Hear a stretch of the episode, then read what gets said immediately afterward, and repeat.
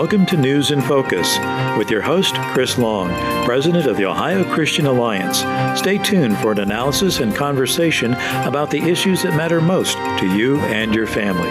Here now with this week's edition of News in Focus is Chris Long. And welcome to this edition of News in Focus. We're glad that you've joined us. Well, we have kicked off the Advent season as we celebrate Christmas this month. And I want to read to you from Isaiah chapter 9 in verses 6 and 7 For unto us a child is born, unto us a son is given, and the government shall be upon his shoulder, and his name shall be called Wonderful, Counselor, the Mighty God, the Everlasting Father, the Prince of Peace.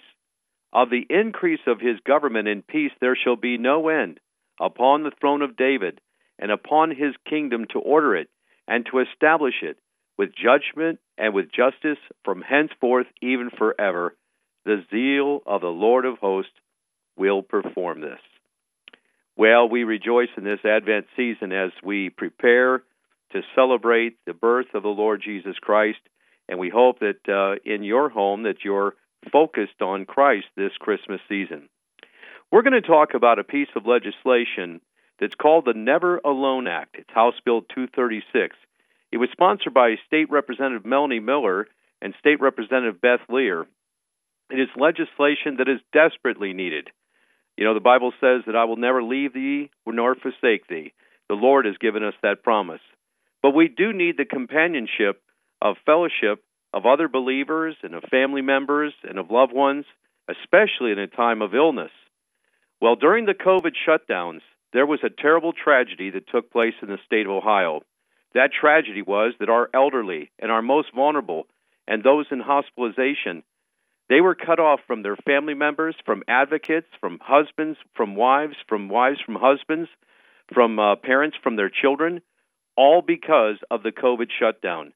When government tries to do something that they think would be for the good of people, they actually create such more of a tragedy. So it was during the COVID shutdown. Many of you listening to my voice right now in this program, you know what I speak of. Maybe you had an elderly parent in a nursing home or an assisted living care facility and was not able to communicate with them in person. And maybe they have dementia, maybe they were hard of hearing, and they didn't understand why no one was coming in, no family members. I experienced that with my own mother who was in a nursing home. We would mom received visitors uh, several times a week and uh, sometimes every day. The facility there where she was at, but when the COVID shutdown took place, there was no going in to see mom. We had to stand at a window, and she couldn't understand why we weren't coming in. She was suffering dementia, and uh, we were trying to communicate with her. And at that time, she couldn't even speak on the phone, uh, and it was so heart rendering as to why she thought we we didn't care for her. So was it with so many people who suffered through that COVID shutdown. We, as the Ohio Christian Alliance, made an appeal to government, to Governor DeWine directly, and saying to the governor, let us go in and see our parents, let us go in and see our loved ones. And I actually strongly reprimanded the government the governor by saying I never thought that government would keep me from fulfilling the commandments of God, which is the fifth commandment with promise honor thy father and mother, that thy days may be long upon the earth. Well, the governor heard that letter. I mean, I didn't make friends with the governor, but that was not my intent. My intent was that he would open up the facilities. He had the power to do so. Within about 10 days' time of the release of that letter that was public to the uh, governor of the state of Ohio, Mike DeWine, uh, the governor did make an announcement that he would allow limited visitation for us and our loved ones in the facilities. And I, I remember the precious moment I was able to meet with my mother again. And, you know, it was uh, those of you who have suffered uh, with loved ones with dementia, you know, they have good days and bad days. This is one of mom's good days. She had clarity of mind. I explained everything to her that the COVID pandemic was similar to the Spanish uh, flu pandemic and uh, all that. She could understand all that, and and we had a wonderful time of visitation, and I thank God for that. But there were so many that weren't able to be at bedside, even in the final moments of their loved one's passing. Well, House Bill 236, it's called the Never Alone Act, and it's critical that we pass this legislation. I have with me on the phone a board member of the Ohio Christian Alliance, and you know him as Live with Pastor Al, Pastor Al Davis. Pastor, welcome to the program. Well, thank you, Chris. Good to be on with you today. Well, thank you, Pastor. And I know this is near and dear to your heart as you had nursing home uh, ministry with uh, the church, Richfield Bible Baptist Church, and you folks were shut out from the facilities of going in and ministering as you do on Sundays. And uh, you've also had congregants that you were trying to get in and minister to. Even ministers couldn't go in and see people. I mean, it was a real tragedy that government was thrusting upon all of us. Your thoughts? Oh, absolutely, Chris. I mean, I myself went into the hospital in January uh, 2021 with COVID, and for five days, the only people I saw was the hospital staff that came in you know, to take care of me, whatever they had to do, draw blood or administer medications or deliver a food tray or take out the trash. That's the only place. My wife, who's a registered nurse, was not even allowed to come in and see me. Um, now that was my experience, and then of course I also dealt with a a veteran, and this man was a paratrooper in World War II, Korea, and Vietnam. And in his latter days, he was in the hospital alone uh, best I was able to do was try to communicate with him over the telephone. And even then, he was unresponsive. I, to this day, have no idea whether he heard me or not. And and I know many people listening can share and uh, relate to those experiences. Uh, in all these cases, whether it was my personal case or this this uh, gentleman, this veteran, uh, it was a case that the shutdown basically put us in isolation and uh, unable to receive comfort, unable to receive visits from family, from friends, from from clergy members. As a pastor, I could not go in to see anyone. As a family member, I could not go in to see anyone. And uh, this is something that, that could ha- happen again, couldn't it? Well, that's exactly right. And uh, two years ago, you and I testified on a bill that State Representative Gary Click introduced, and it was a legislation that was going to allow for uh, hospital visitation. Even at that time, they were still restricting visitation, uh, and this mm-hmm. was in um, uh, this was late in 2021, heading towards 2022. They were still restricting access to uh, facilities. In fact, uh, there was a state representative who was also a minister, and he stopped the committee. He said, "Mr. Chairman, I have to testify uh, I just went in to try to meet with one of my congregants, and if I didn't know the hospital administrator, uh, this man was dying, and they were asking me to go in and to pray with him, serve him last rites, and I couldn't even get in uh, unless I had this uh, okay by the the hospital administrator. He said this bill is absolutely needed. Well, that bill passed the Ohio House and it was a simple, you know, guarantee of visitation of a family member, or a loved one, or a clergyman um, during a time of crisis. It died in the Ohio Senate. Matt Huffman, the Senate president, uh, we're going to point that out, did not bring it up, did not pass it, and so we don't have this legislation enacted. And I know that you and I, Pastor, were talking about that. We were shocked and stunned when Gary Click advised us about that. I know that you were asking me, and I said, well, I assumed that it became law never assume. Remember the old adage, and mm-hmm. I I assumed that it did. I talked to uh, Gary Click. We were on the uh, phone together in a little conference call with him, and I learned that. I'll tell you, I was steaming mad. And and and this is a Republican Senate President Matt Huffman who stopped it. So this bill has to happen. So what we're going to do is we're going to go some audio clips from testimony from the sponsors. The new bill is called the Never Alone Act, House Bill 236 and I want to go to State Representative Melanie Miller as she gave sponsored testimony. She actually serves on that committee. Her co-sponsor was Beth Lear. Let's hear from Melanie Miller. She presents before the the committee on House Bill 236, the Never Alone Act. Health Provider Services Committee, we'd like to thank you for the opportunity for Rep. Lear and I to present our sponsored testimony on House Bill 236, which is called the Never Alone Act. It is our privilege to bring forward this patient rights bill. Honestly, this bill has truly been a labor of love for both of us. We started with a very simple idea, and we have worked diligently over the summer, bringing interested parties together to get feedback and input. And after many meetings and discussions, hard work, and a lot of listening, We are confident that this bill is better than when we started, which is why we introduced a sub bill today.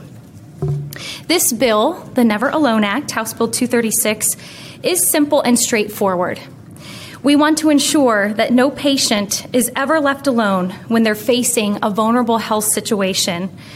Over the last three years, we have gained a heightened awareness of the need for legislation that protects the right of a patient to have access to a loved one or advocate to act on behalf of their best interest while in a hospital or a care facility. We have heard heartbreaking story after heartbreaking story of the many Ohioans who had died alone. Staffing shortages and severe inpatient facility protocols have left thousands of Ohioans without the attention they desperately needed, and even worse, many saw their life end in a cold, empty room without a familiar voice or a hand to hold.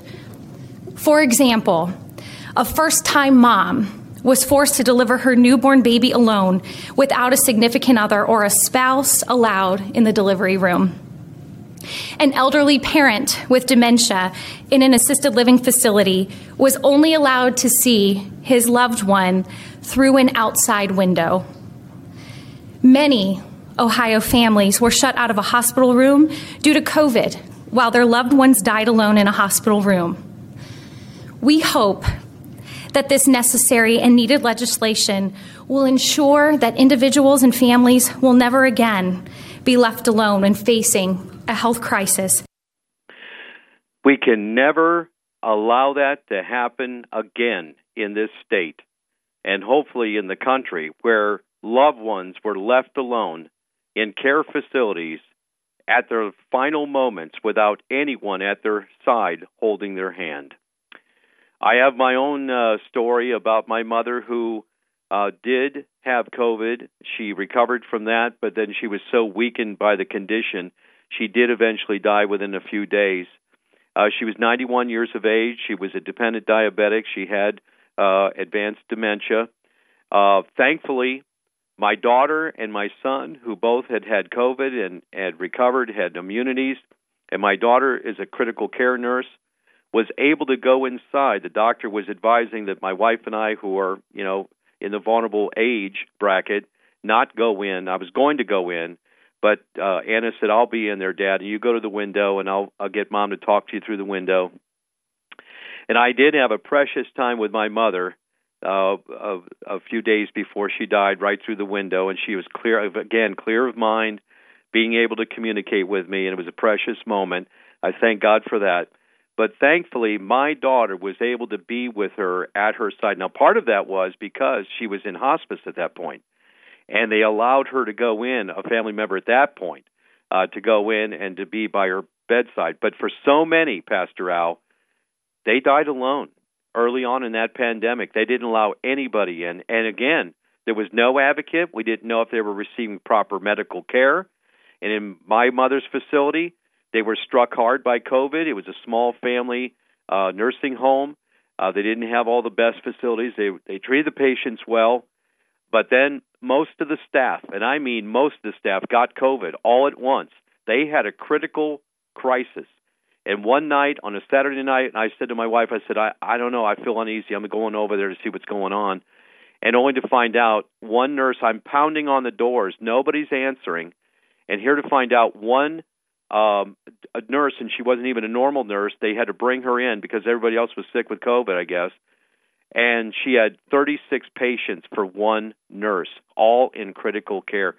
Pastor Al, we can never allow that to happen again. I did have to call the the health uh, state health department on them, and they descended on that facility. I don't often, in fact, never do I ever ask anything of government for myself, folks. You got to know that as the president of the Ohio Christian Alliance. But there were so many people in that facility uh, ailing and hurting, and and were alone with understaffed and the, and I couldn't get a hold of the leadership of the hospital. I called uh, Lieutenant Governor uh, uh, Jon Husted, and they descended like an army in that place because remember the governor announced that they would bring in the National Guard if uh, facilities needed extra medical teams, and so all of that came in. We had no intention of suing the facility or anything like that, but wanted to make sure that they had the the uh, the care and the facilities of the state at the time, and that that was uh, that did come in on Monday, but that was a Saturday night and Monday morning they just descended like an army on that facility. But again, all that to say, all the protocol of keeping us away from our mother for a year didn't keep COVID out of the facility because because 90% of the facility when COVID came it ran through that facility. So again, the stumbling and bumbling of government. Pastor Al, your thoughts? And Chris, I would agree with you on that on the being understaffed during the height of COVID because everybody was being struck down with it and quite honestly a lot of people it was new people didn't know what was going to happen and you know my wife having been involved in nursing home facilities for many years and and having visited in there you know through our church for many years you know I, it's a sad thing to say. I hate to say it, but nursing most nursing homes at best are usually understaffed in the good times. And so when COVID struck, the story that you related about the facility where your mother was located, I'm sure it has played out hundreds and hundreds of times, if not thousands of times, around this state and around this nation during that time. And it, it's just a travesty that in our country, a, a developed country like the United States of America, that we had to force the sick among us, the elderly, the vulnerable, force them into iso- into solitary confinement. Terrible. And you know, James said in James chapter five, verse fourteen, "Is any sick among you? Let him call for the elders of the church and let them pray over him, Amen. anointing him with oil in the name of the Lord." And you know, this is something that we as clergy are called to do as well.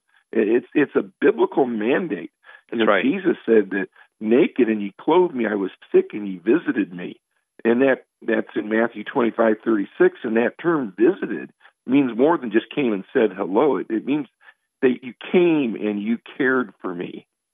And you know, many times to have a loved one there, a family member, even a pastor that's there that can go get a just get a cup of water for a bedbound patient or right. maybe assist them in, in, in getting to the toilet or something, it can save a lot of time that that the nurses and the nurses aides need for other patients. And when there's nobody there, you know, that story that you told just just it just it's it's a it's a heartbreaking story. Yes. Uh, I can just see that poor nurse there with 30 some patients and running ragged trying to provide at least a, a small amount of care for everybody and worried that she's going to get sick herself. It, uh, yes, we do have to do something, don't we?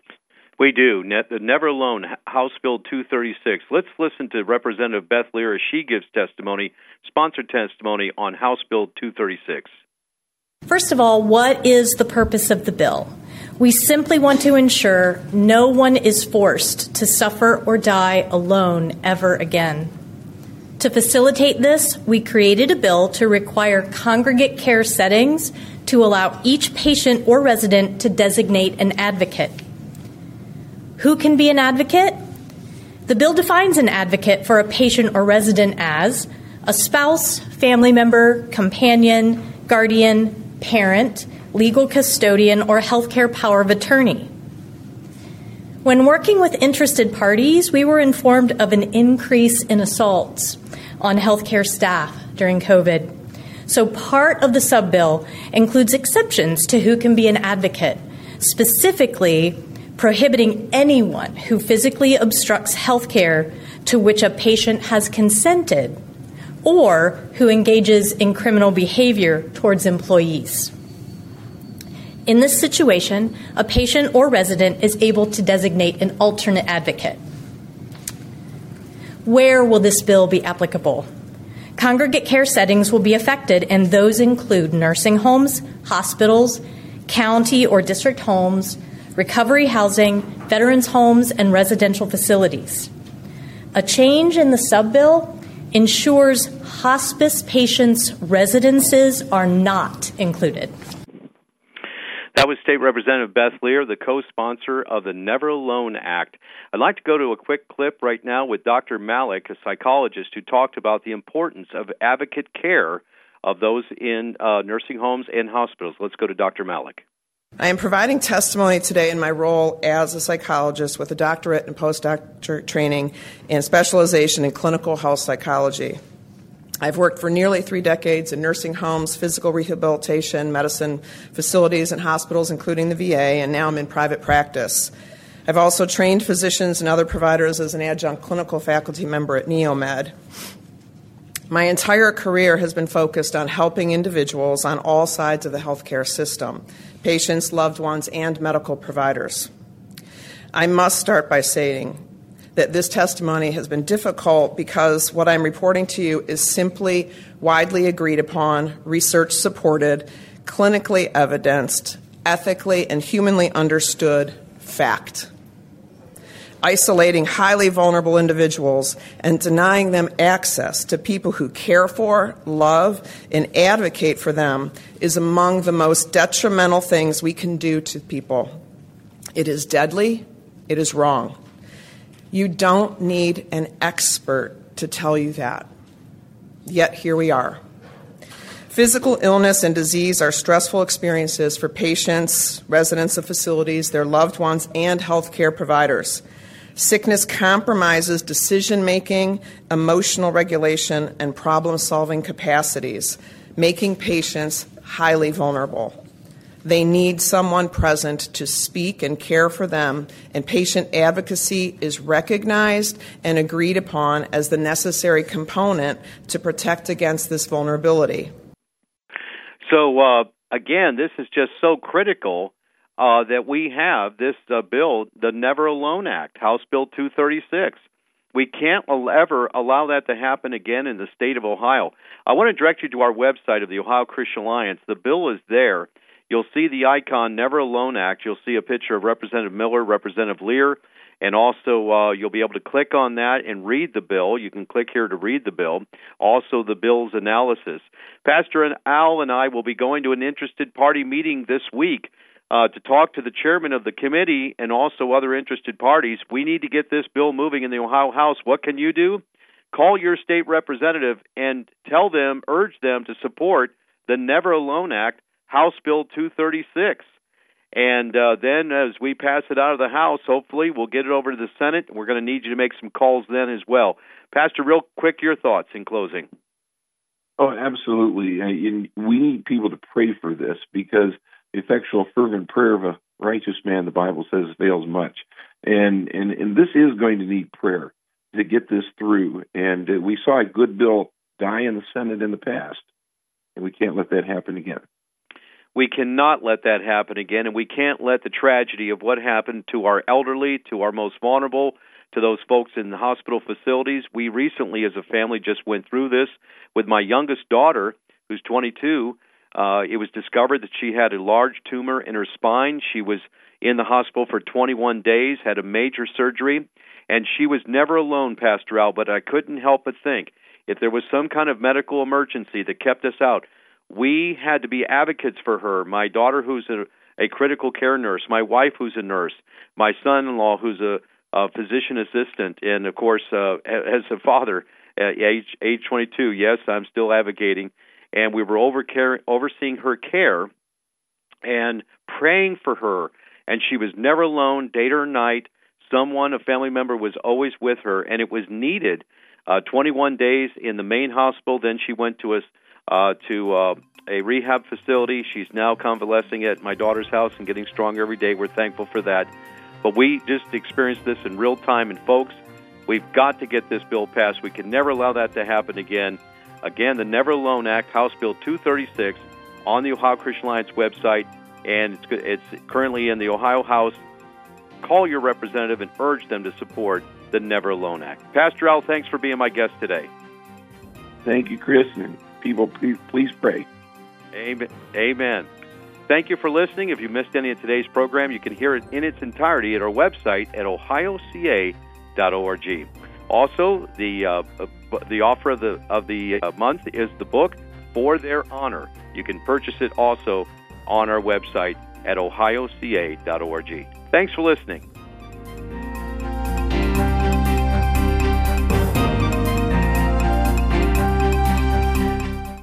America is kept safe because the Army National Guard responds, protects, and supports our nation when it needs them most. From fighting wildfires with air support, helping civilians in flooded neighborhoods, to delivering food and supplies to those who have lost everything, the Army National Guard always responds when disaster strikes the Army National Guard also trains to be ever vigilant against threats, foreign and domestic. They protect our skies with missile defense weaponry. They secure our information, communications, and infrastructure with cybersecurity. And they protect us against chemical, biological, and radiological hazards with the civilian support team. The Army National Guard also stands ready to deploy and provide support for conflicts or humanitarian missions abroad.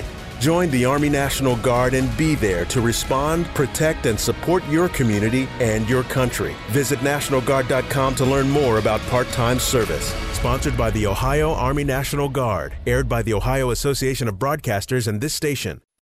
This is Chris Long, host of News in Focus, announcing my new book, For Their Honor How the D Day Prayer Was Added to the World War II Memorial. This book tells the 11 year story of how one of the largest mass prayers in history was added to the World War II memorial. The D Day prayer was one of FDR's fireside chats, but it stands alone as an incredible moment in American history. The date was June 6, 1944.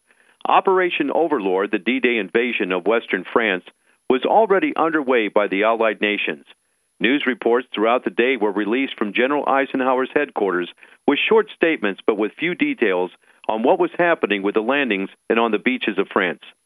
The American public anxiously awaited throughout the day to hear from President Roosevelt for more details on the historic invasion. What they heard that evening was a president inviting them to join him in prayer. This book will inspire and encourage your faith. You can order yours today at Amazon or Barnes & Noble. It will make a great Christmas gift. The following is a previously aired broadcast.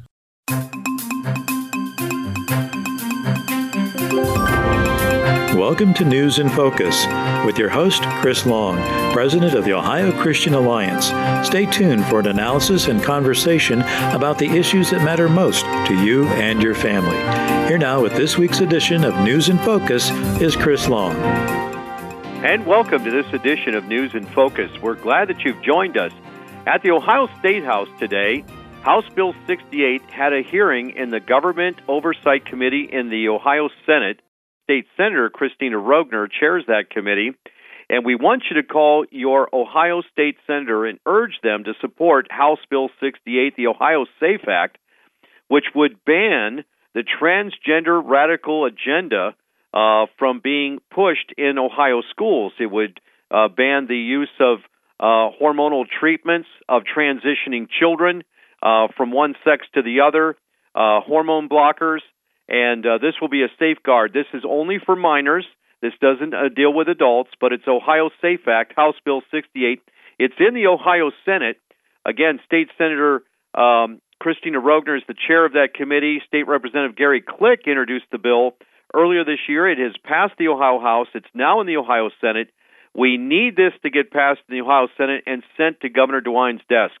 And so uh, we're going to listen to an interview I conducted with State Representative Gary Click on this topic earlier this year. But good news is the bill is moving. Let's take a listen to Representative Gary Click. Well, thank you, Chris, and and I want to say as we start, thank you for everything that you do uh, with the Ohio Christian Alliance, just to get the good word out on this bill, other bills like it, and just to take a stand for what's right in our state to protect young people, to advance the cause of righteousness listen, we just we need more people like you out there doing this. So thank you very much. Well, thank you, Representative. And this is the second time that you've introduced this legislation. In fact, last uh, May, it's been it's coming up almost on a year now, and I saw the right. hearings online. And uh, when you heard the testimony of those who came in to basically talk about their own personal experience um, of transitioning and then de- uh, transitioning back to their born identity of their gender. Uh, I tell you, it was heart wrenching, Gary, and it was a great job on your part and the sponsors of this bill to bring those in uh, so the committee could hear in real time what people have actually experienced and, quite honestly, how they were exploited in a time of need when they needed some counseling to help them to strengthen them in their personal identity, and they may have had other comorbidities going on at the same time in their life. Uh, and I think science will prove that out in the studies uh, that these are people that are vulnerable to begin with, and then there are those who exploit them to actually bring in this kind of gender confusion into their life. And the Bible says, as a man thinketh in his heart, so is he. And when the enemy brings in that kind of confusion on someone of their very basic nature of who God designed us to be, male and female, and um, that that's where real trouble begins. Explain to us how this bill that you're introducing will at least protect our minors here in the state of Ohio and our school children. And thank you for doing it. Well, thank you, Chris. So the Ohio SAFE Act, it's HB 68. It was 454 last year, and it prohibits the the concept or the idea, the practice actually, of giving hormone blockers and cross-sex hormones to children, as well as it prohibits any surgeries to the children. Um, and you know the the Children's Hospital Association, and shame on them, uh, they were they were really pushing hard against this bill. And the reason they push hard against this bill is because they make so much money out of exploiting these children. They want to say they want to act like they don't make money off of it, but the reality is, is Vanderbilt University Hospital was exposed for this and talking about how much money they made off of each procedure and the follow-up procedures. Uh, Dr. Rachel Levine the uh, the who is part of the Biden administration. There are emails that came out recently about how he, yes, he uh, was out there advocating and talking about the return on investment, even if the children don't transition to adulthood. But if you can capture them in this as a minor, uh, it's a big problem. And so we're starting off with the hormone blockers. We want to block hormone blockers. Uh, going to think about how that would come out, but blocking the blockers. Uh, and the reason we want to block that is because the hormone blockers is what's given to children when they start Tanner stage two of puberty, and it interrupts their brain development right off the bat. That's the first thing they want to do. Now, the truth is, Chris, that 85 to 95 percent of kids who go through puberty, their gender dysphoria, their gender identity disorder, will resolve naturally. And many kids have gender uh, identity disorder for various reasons. Uh, and it's not, but the one reason it never is is because it's a boy's spirit trapped in a girl's body or vice versa. Many times they have other comorbidities. Almost always they have comorbidities such as anxiety, uh, depression, autism, um, ADHD, and there's something else that's going on. And this uh, gender dysphoria becomes the escape for this whatever mental health issue that they're dealing with. So we should not belittle those children. We should not think poorly of those children.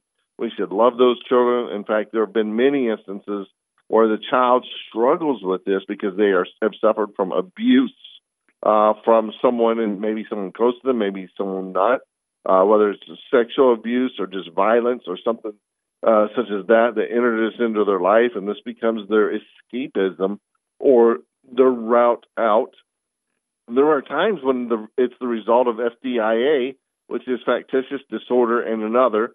Uh, that used to be called Munchausen syndrome by proxy.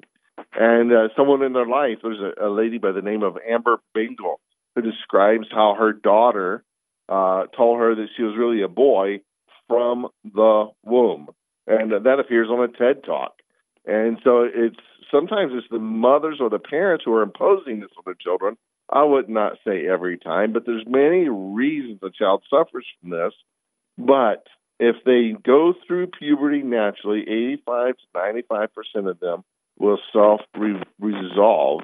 But when you put them on puberty blockers, you disallow them from going through that natural process, that natural remedy, and that natural cure.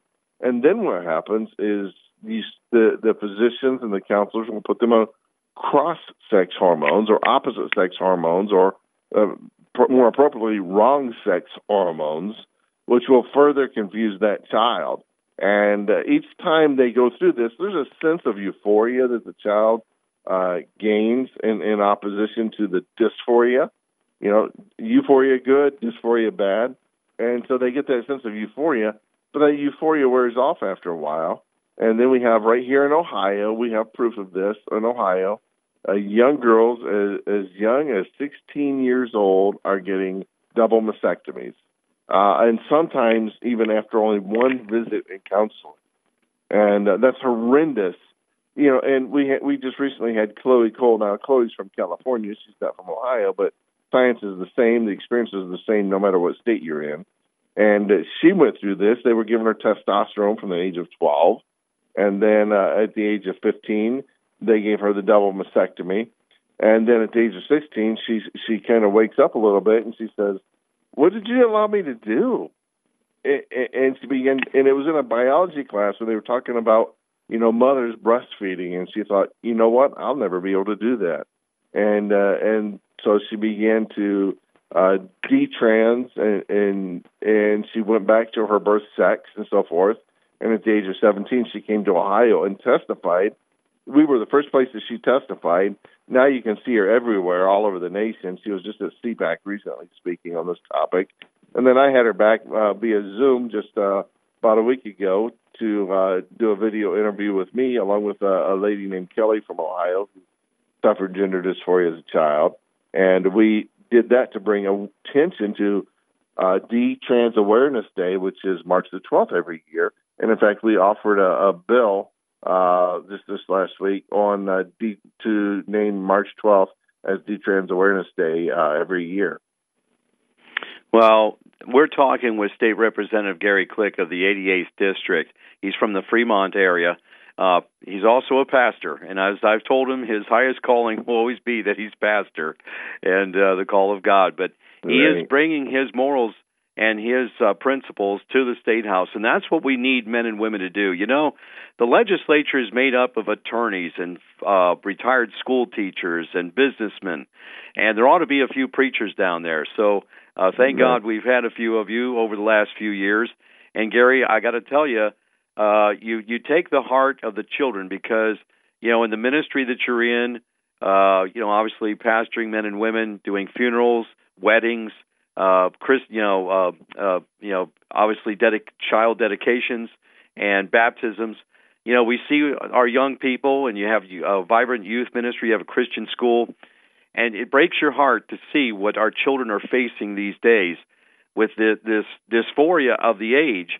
Uh, basically, Satan's lie upon a generation, and basically, it is to really fight back against God. What's the very nature of who we are as individuals? Well, the very basic question demand who am i? Why am i here?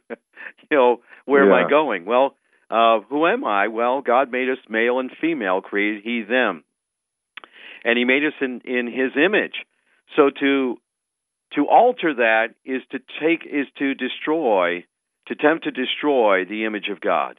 As he's made men and women each in their roles distinctively and i i tell you it just so for our listeners, and I, I've got to say also, you know, as a, as an older Ohioan, I never thought we'd be facing these kinds of things.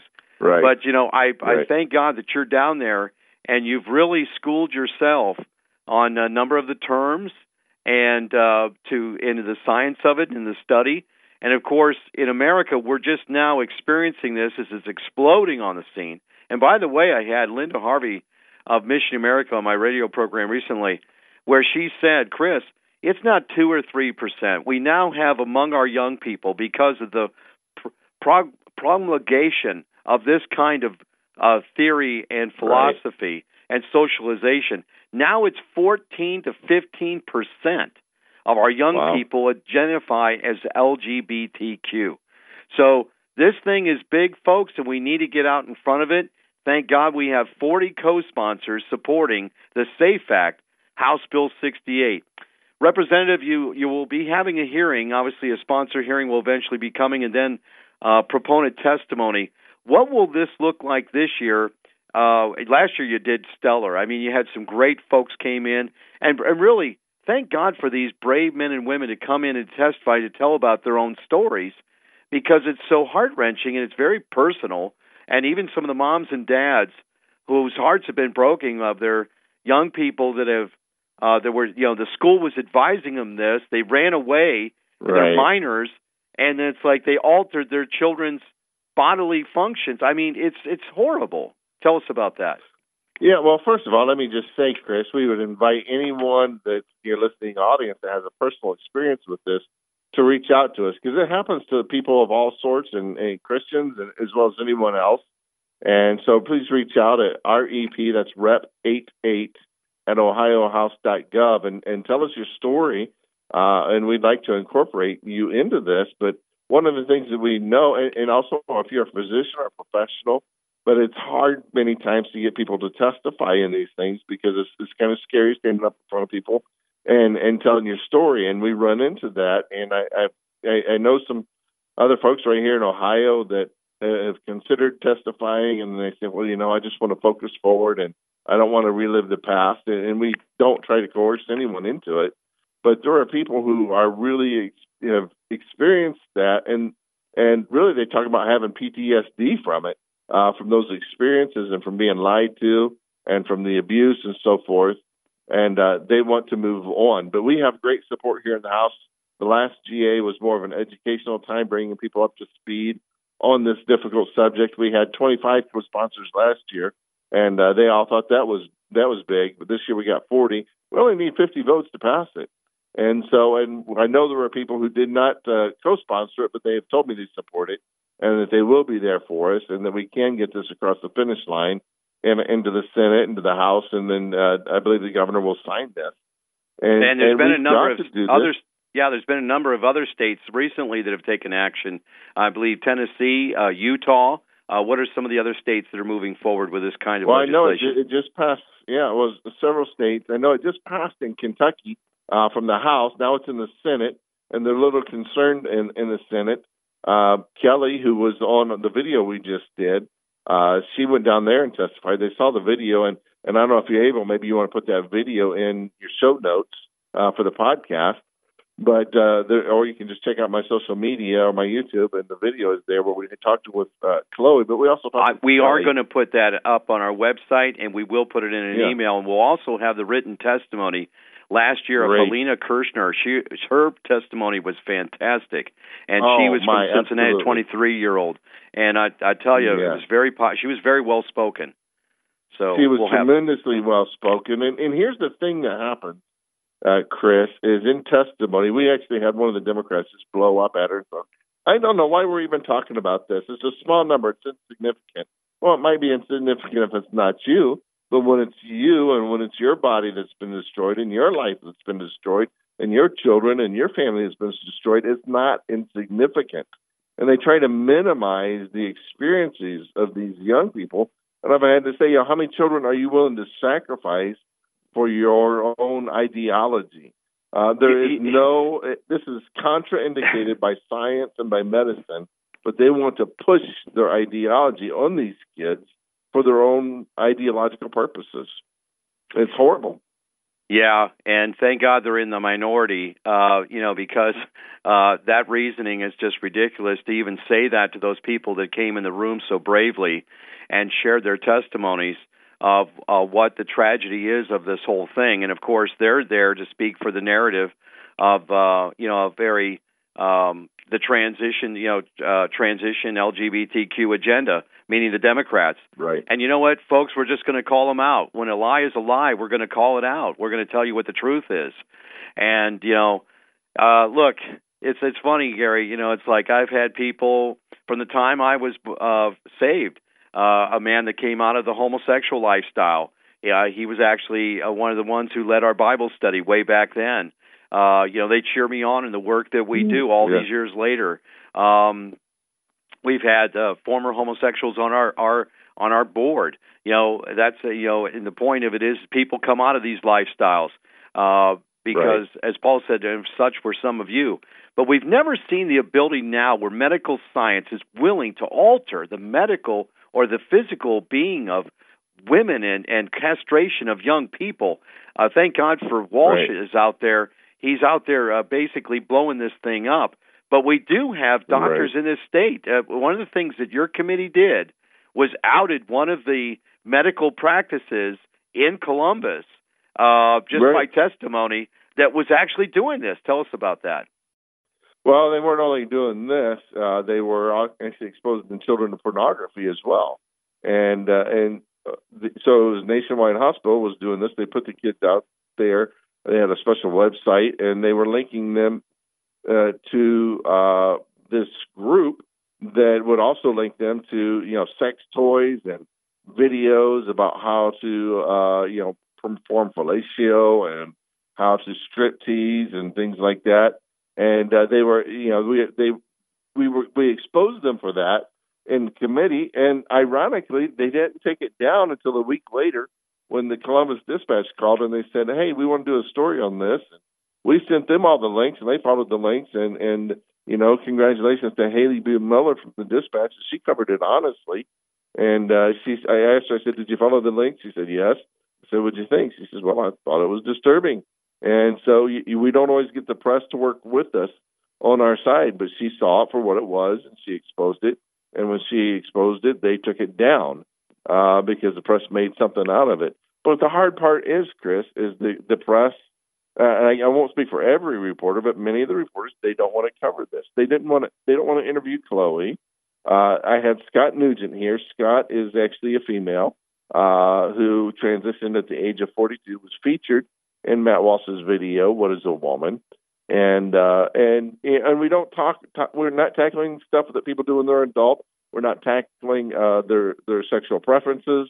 Uh, we're not tackling, you know, whether they're gay, lesbian, or bi. The fact is, is many of the gay and lesbian people are the ones who are the victims of this.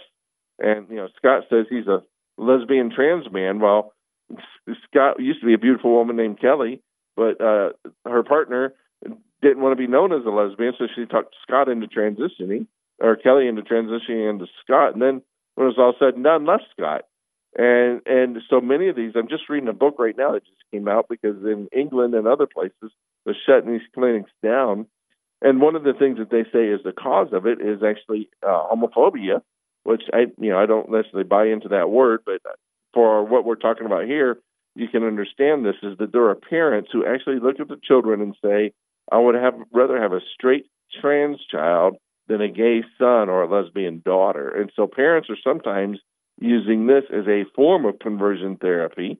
Uh, and so the victims of this are, are people who are sometimes same sex attracted and they're told, well, rather than be same sex attracted, you just need to change your sex. And and it's a wicked world we're in where you can't just love somebody. Eh, you know, I'm not saying anything that you wouldn't think I'd say, but you got to be able to love people, not tell them they got to go get surgery in order to be themselves. It's not authentic if it requires a syringe and a scalpel. We're talking with State Representative Gary Click of Ohio's 88th District, and we're talking about the SAFE Act and it has uh, 40 co-sponsors in the Ohio House, and this will protect our minor children from the transitioning or the transgender movement. Uh, Gary, what we see with the Biden administration in public schools is actually trying to indoctrinate our children from a very early age, and the uh, Department of Education under the Biden administration has been pushing these materials. So this is happening with uh, parents in real time of what it's actually kind of exploded during the Biden administration. Uh, they get federal dollars into the school districts, and they're pushing the agenda. Your thoughts on that? Well, not only are they pushing the agenda, they te- they were telling uh, people that if they did not participate in that agenda, that they would lose their milk money, and they take away, you know, the uh, the free lunches for kids in their schools. And what kind of a bully does that? You know, I spoke up at State Board of Education on that took a bottle of milk in there with me, and I said, "Who steals milk, milk money from kids? Presidents do, don't do that. Punks do that." And uh, not everybody liked that I had that to say, but we have to stand up for our kids, Chris, and that's what you're doing, and that's what I'm doing.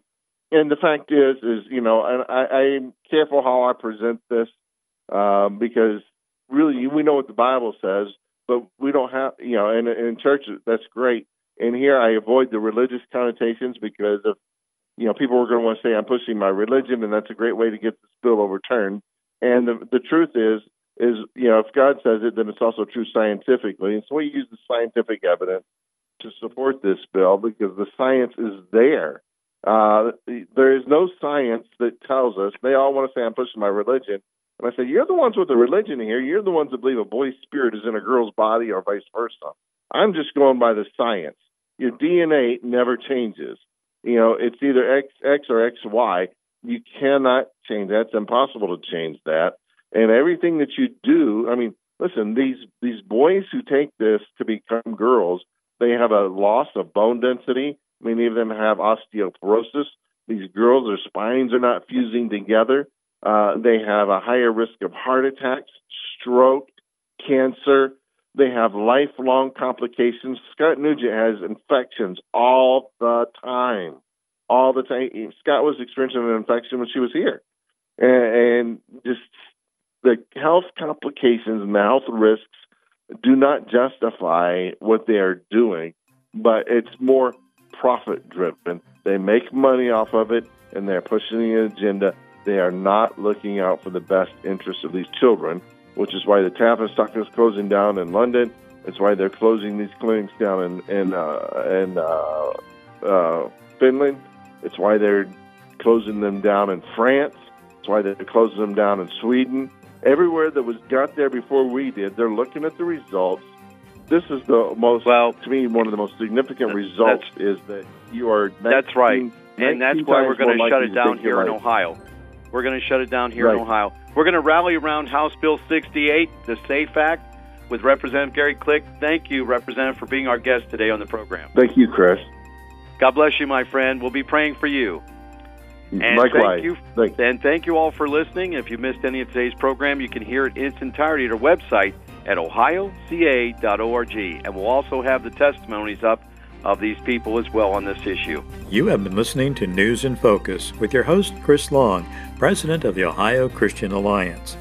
To learn more about the issues that matter most to you and your family, visit online at ohioca.org. That's ohioca.org. Thank you for listening.